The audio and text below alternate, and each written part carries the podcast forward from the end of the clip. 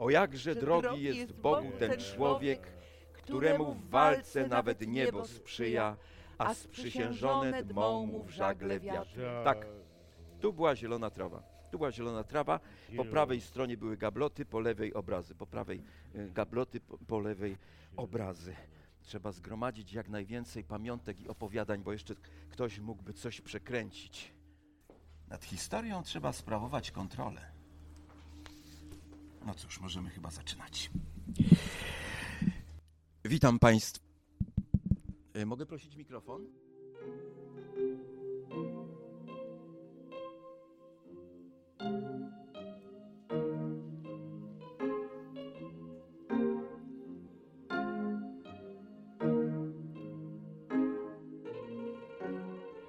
Sumie projekt się zaczął tak, że jak jeszcze studiowałam y, na Akademii Sztuk Pięknych, to gdzieś tam interesowałam się sztuką zaangażowaną. Ewelina Węgiel, reżyseria, inscenizacja, scenografia i wideo. I w pewnym y, momencie dotarłam do materiałów o Janie Matejce, który okazało się, że był aktywistą i działaczem społecznym.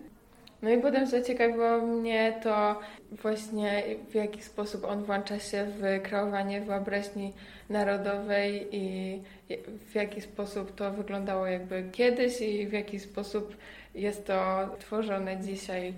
Dotarłam do, do twórców, artystów, którzy zajmują się odtwarzaniem bitwy pod Grunwaldem i wtedy okazało się, że y, pewien dialog z nimi jest y, jakiś w ogóle ważny, żeby mm, badać pewne strategie upamiętniania i wracania do historii.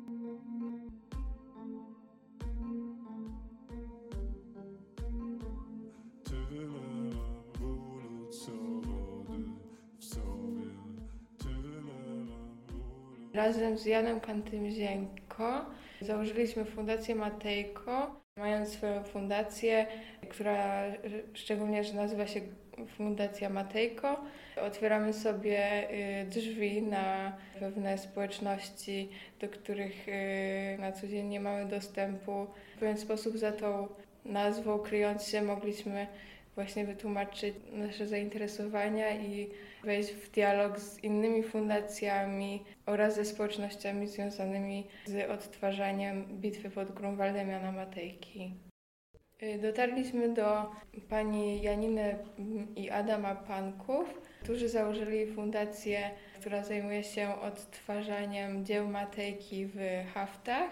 Fundacja ta zrzesza y, wiele osób, które zajmują się haftem w Polsce. Jak sami uważają, ich ideą było właśnie łączenie, spotykanie osób, które gdzieś tam w domu prywatnie sobie tworzą dzieła haftami krzyżykowymi, a tworząc właśnie taką organizację, mogli nie tylko spotykać się, ale też tworzyć coś, co będzie mogło być pokazywane na różnych wystawach, wydarzeniach w małych czy większych miejscowościach. Dotarliśmy też do Jana Papiny, który, mm, jak się okazało, przez y, bardzo długi okres czasu zamknął się w stodole i codziennie siedział w niej od 12 do 16 godzin, rzeźbiąc 40 tonach drewna pełnowymiarową bitwę pod Grunwaldem oraz do Ireneusza Rolewskiego,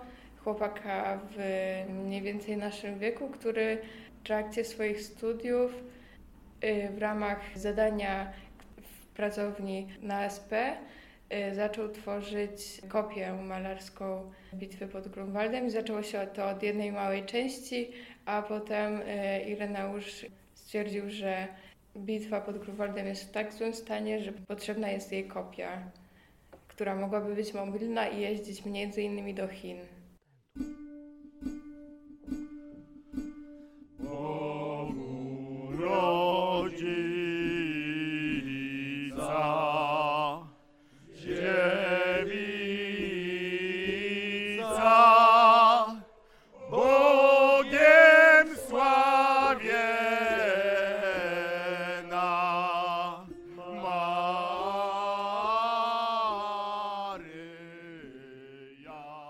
Maryja. który przygotowałyśmy, jest trochę wypadkową różnych procesów i wypadkową różnego y, momentu dołączenia do, do samego researchu, y, różnego, różnego momentu spotkania z tymi postaciami. Anna Mazurek, y, reżyseria, inscenizacja oraz tekst. Poznałam panią Janinę i pana Adama w dość specyficznej sytuacji, czyli na uroczystości jubileuszu fundacji w Częstochowie w Muzeum Monet i Medali imienia Jana Pawła II.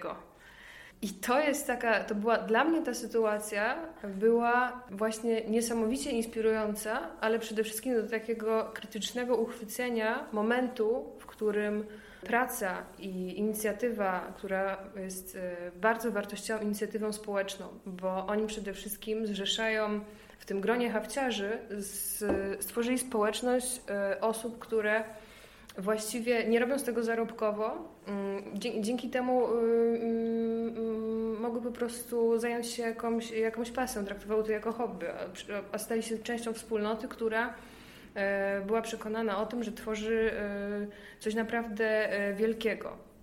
Więc to jest taka po prostu społeczna i kulturotwórcza rola tego projektu.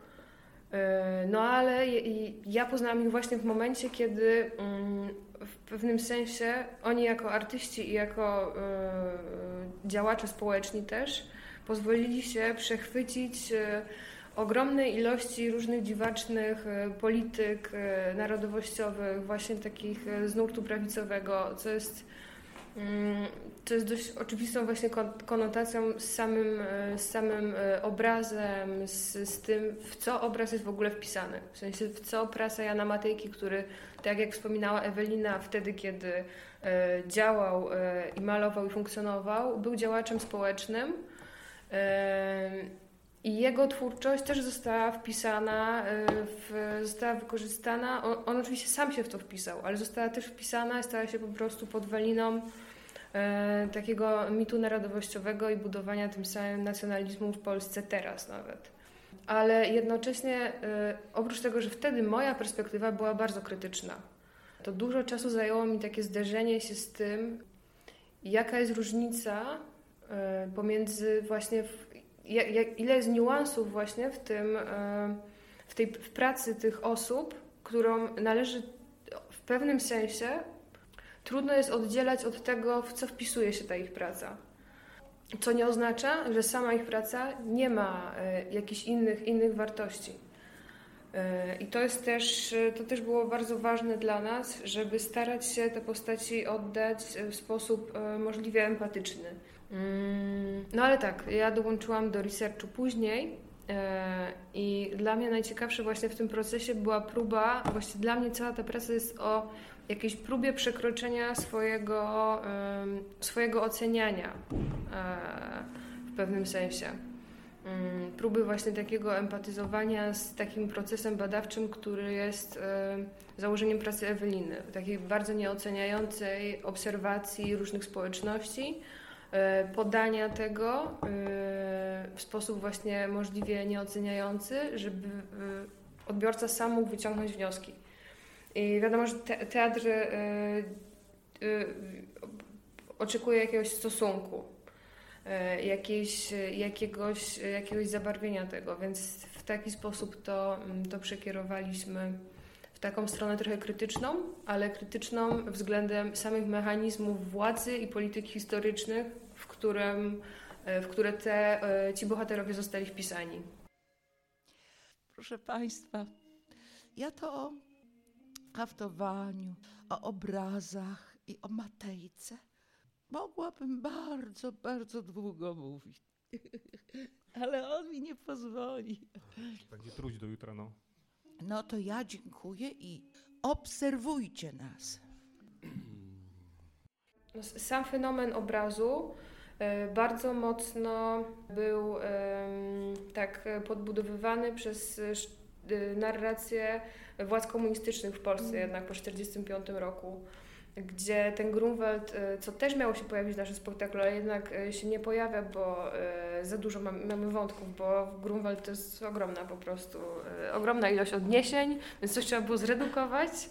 Ale y, jest y, pierwsza kronika filmowa w ogóle nagrana, która powstała właśnie z tych takich klasycznych kronik filmowych komunistycznych, dotyczy właśnie znalezienia, y, odnalezienia obrazu w stodole pod Lublinem. Bo obraz w czasie wojny został wywieziony z Zachęty mm, i Niemcy wystawili za tym obrazem list gończy. Bo jednak y, no, jest właśnie po prostu w takiej przepychance historycznej, no, Grunwald, Krzyżacy, Polacy, Niemcy i tak dalej.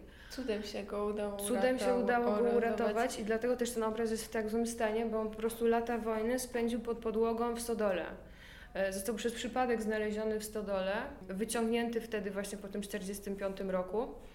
I no wokół tego obrazu potem y, też, też to służyło po prostu budowaniu tej e, polityki historycznej. Tak jak teraz na przykład e, polityka historyczna przekierowuje się, czy e, była przekierowywana jakiś czas temu na wyciąganie właśnie na pierwszy plan zbrodni katyńskiej, to wtedy po prostu Grunwald był używany przez władze komunistyczne do takiej polaryzacji społeczeństwa, do właśnie przypominania o tym, że mieliśmy wielką bitwę, Grunwald i tam e, po prostu Polacy wygrali z Niemcami. Nie z Krzyżakami, tylko z Niemcami. A też no, fakty historyczne w ogóle też temu przeszą, bo w Zakonie Krzyżackim e, procent e, po prostu e, uczestników narodowości niemieckiej nie był duży.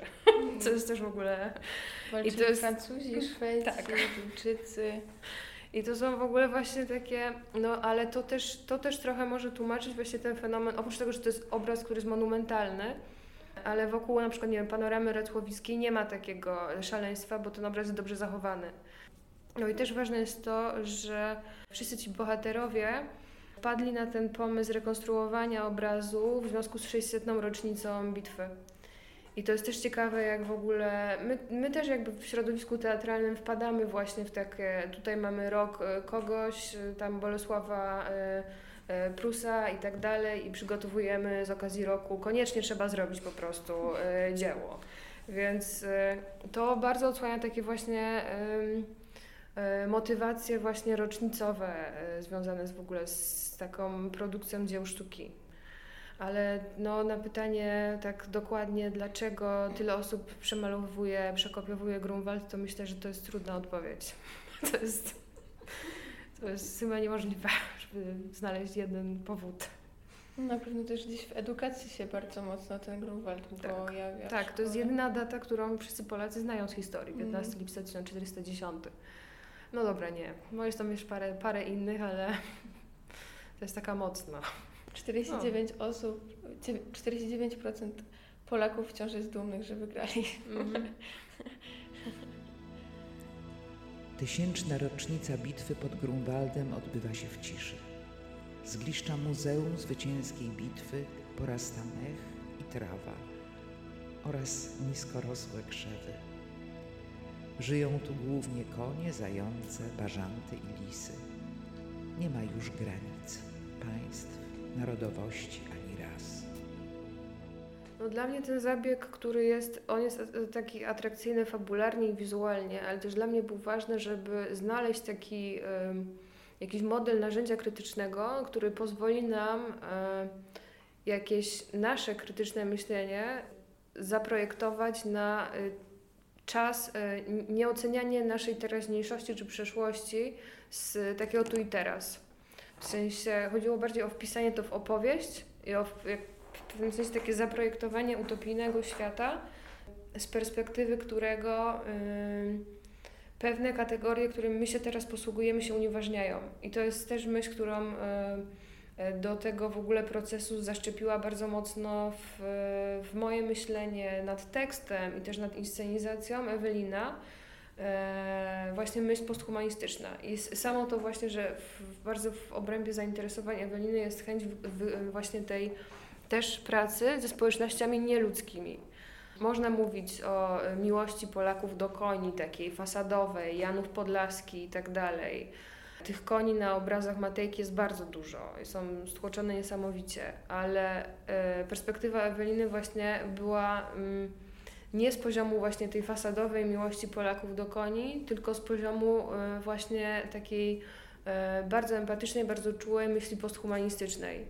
E, gdzie mm, ta przestrzeń zwierzęca jest y, y, właśnie wydobywana i bardziej właśnie w takich narracjach nawet nie chodzi o to, żeby w pewnym sensie coś nowego powiedzieć, ale przekierować pewną perspektywę. W sensie przekierować perspektywę w ogóle patrzenia na świat, nie, nie z takiej właśnie tylko i wyłącznie ludzkiej, e, antropocentrycznej, tylko też spróbować na ten świat spojrzeć z perspektywy e, innych, e, innych, innych jej, jej mieszkańców.